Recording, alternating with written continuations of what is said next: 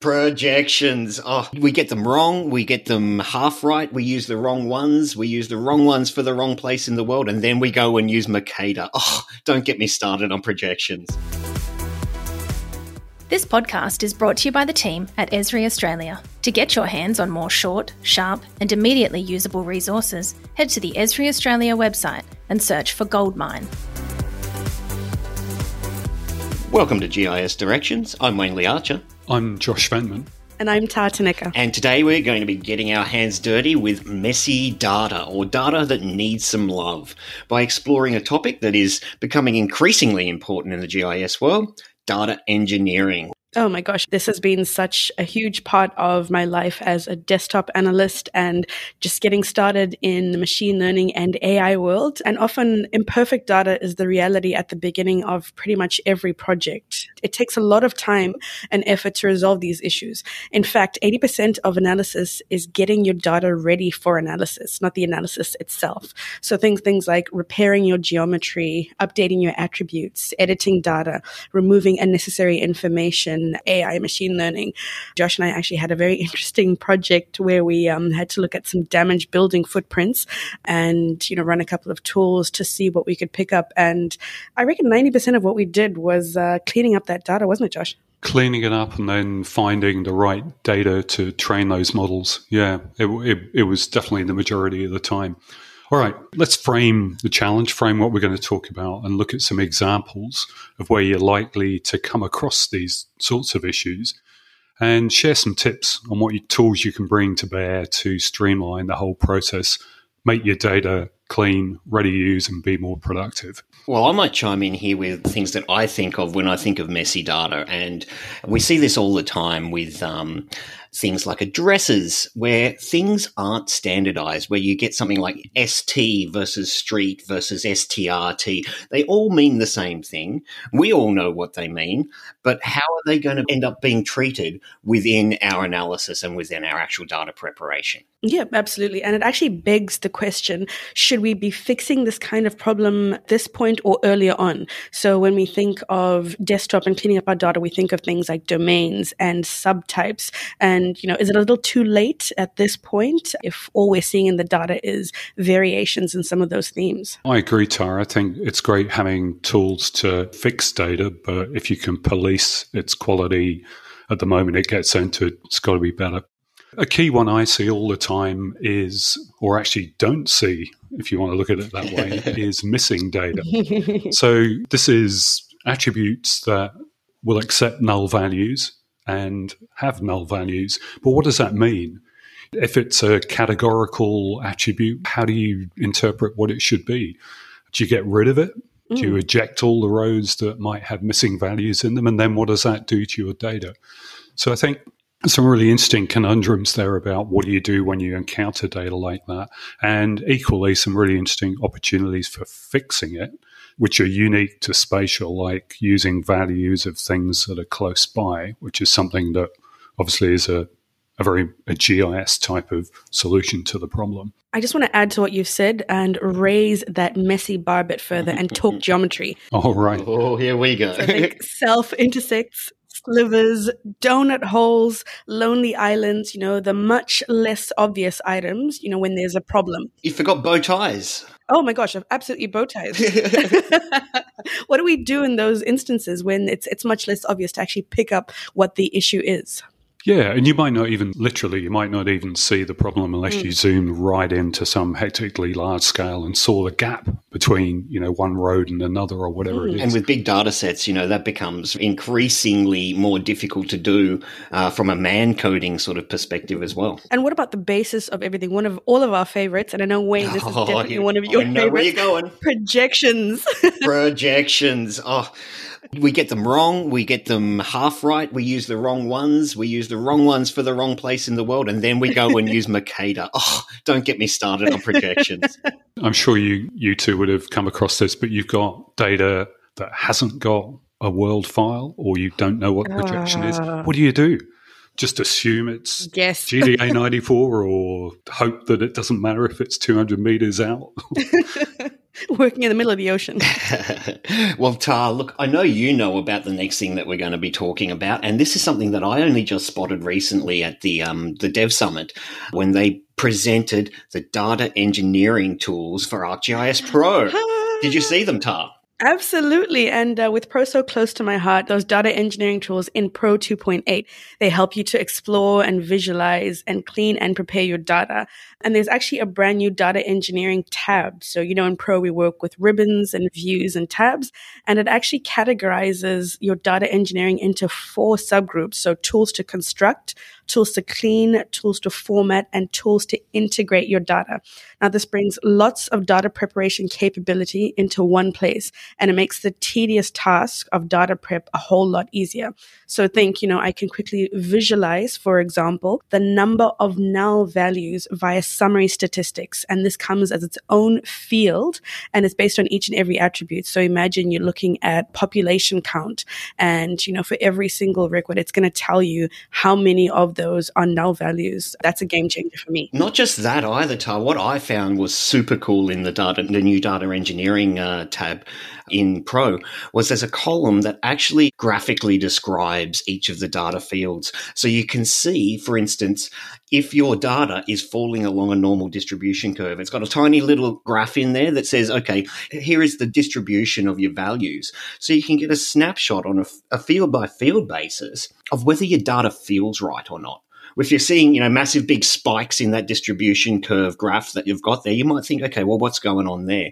Or if, if you're not seeing that distribution curve at all, then maybe you've got one of those problems like Josh was talking about with null values or missing values. And there's tool built in there to help you correct those problems. I love it. I love it. I think that's the goal for me, Wayne. I mean, the, arguably there was always a way of kind of getting a histogram yeah, of yeah. the distribution of your data albeit with more clicks. But to actually have guided help to fix outliers or missing values or wacky distributions, I think is really gold. Although I know Tar, you'd love it to be the pro show. I'm going to talk about another often forgotten ArcGIS tool that uh, I think is really useful in this space, and that's Data Reviewer. Oh, oh yeah, wow. Absolutely. It's not often mentioned, but that is a really great tool for systemizing, turning this kind of QA work mm. into a process that's repeatable. Mm. So on the desktop, you can use it to analyze data sets and get really rich feedback on what's wrong with the data, both from a geometry and an attribute perspective. Mm. Then you can bake that reviewer or that review process into a batch job that you can then run in ArcGIS Enterprise.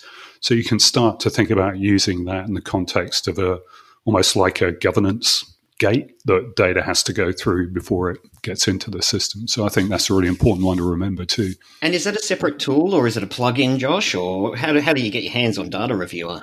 It's still considered an extension, right. whether to ArcMap, to Pro, or the ArcGIS server. So we should definitely put a link up on the show notes to, to Data Reviewer. Yeah, definitely. Yeah, for sure. One of the other things that I can't help but mention, I do it every episode. What am I going to say? Oh my goodness. Notebooks. Of course, we're going to talk about notebooks. And rightfully so, I think, in yeah, this case. Absolutely. The thing we need to remember is uh, there is the da- new data engineering tab in Pro. Pro's awesome.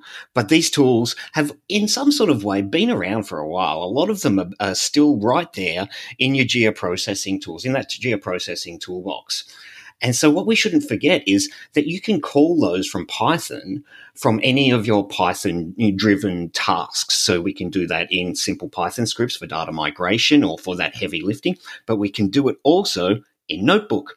And this is a really good way as data scientists to share that information between each other in a way that everybody can see and understand. So I'm going to throw notebooks out there as my extra cool tool for doing this kind of, data processing and data engineering. No, it's a good shout out. Good shout out. No, it's a really good one. I think repeatability is is a super important part of this and making sure that if TAR's gone to all the trouble of figuring out how to fix the problems in a data set, where those problems problems are going to be evident every time you yeah. get it. You want to be able to fix those problems if TAR's not around for the day. So that's right. Your notebook could be the answer. I've just got one final spin on data engineering that I want to bring up. It's not so much about fixing data, it's about augmenting data, which is mm. in that same bucket of what do you do with your data when you get it.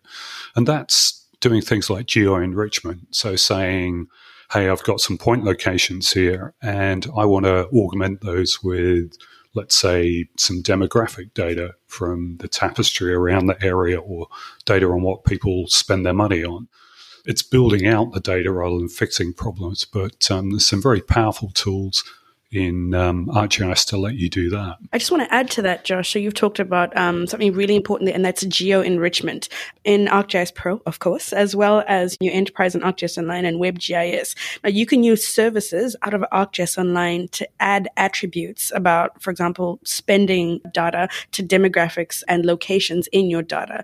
Now you can do that in Pro or in a web app or through um, geoprocessing, and I think that's such a relevant addition to any data set. Really enrich it and get more out of the information you already have. The other one, which uh, I should have mentioned, which is probably used more often, is geocoding. So mm, mm-hmm. once you've solved the problems Wayne talked about right at the beginning with this, the street, the strut, the str. you know, once you've got an address you can work with, if you want the location, then you might geocode that mm-hmm. into a point location on the fly. We've talked about a whole heap of different uh, data engineering tools here.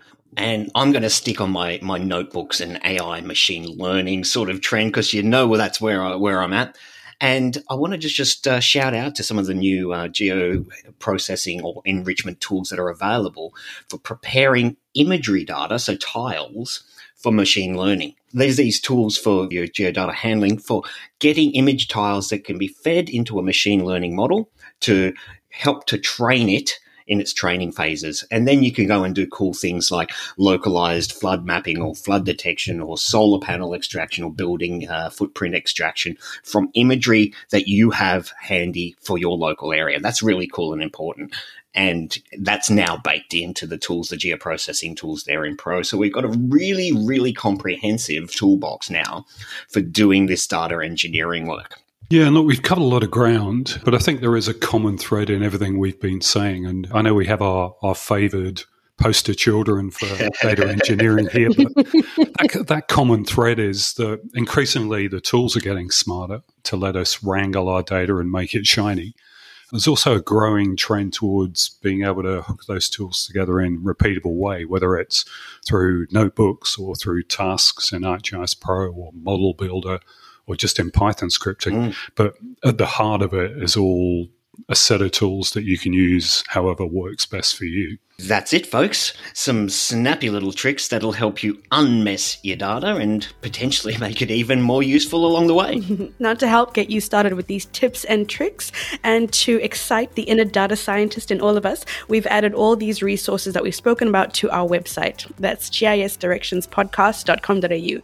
And we'd also love to hear any tips from you guys. So jump onto the website and send them through or connect with us through Twitter or LinkedIn. Thanks, everyone, for joining us today and happy data engineering. Until next time. Happy mapping. The views and opinions expressed in this podcast are solely those of the hosts and do not necessarily represent the views or opinions of Esri Australia.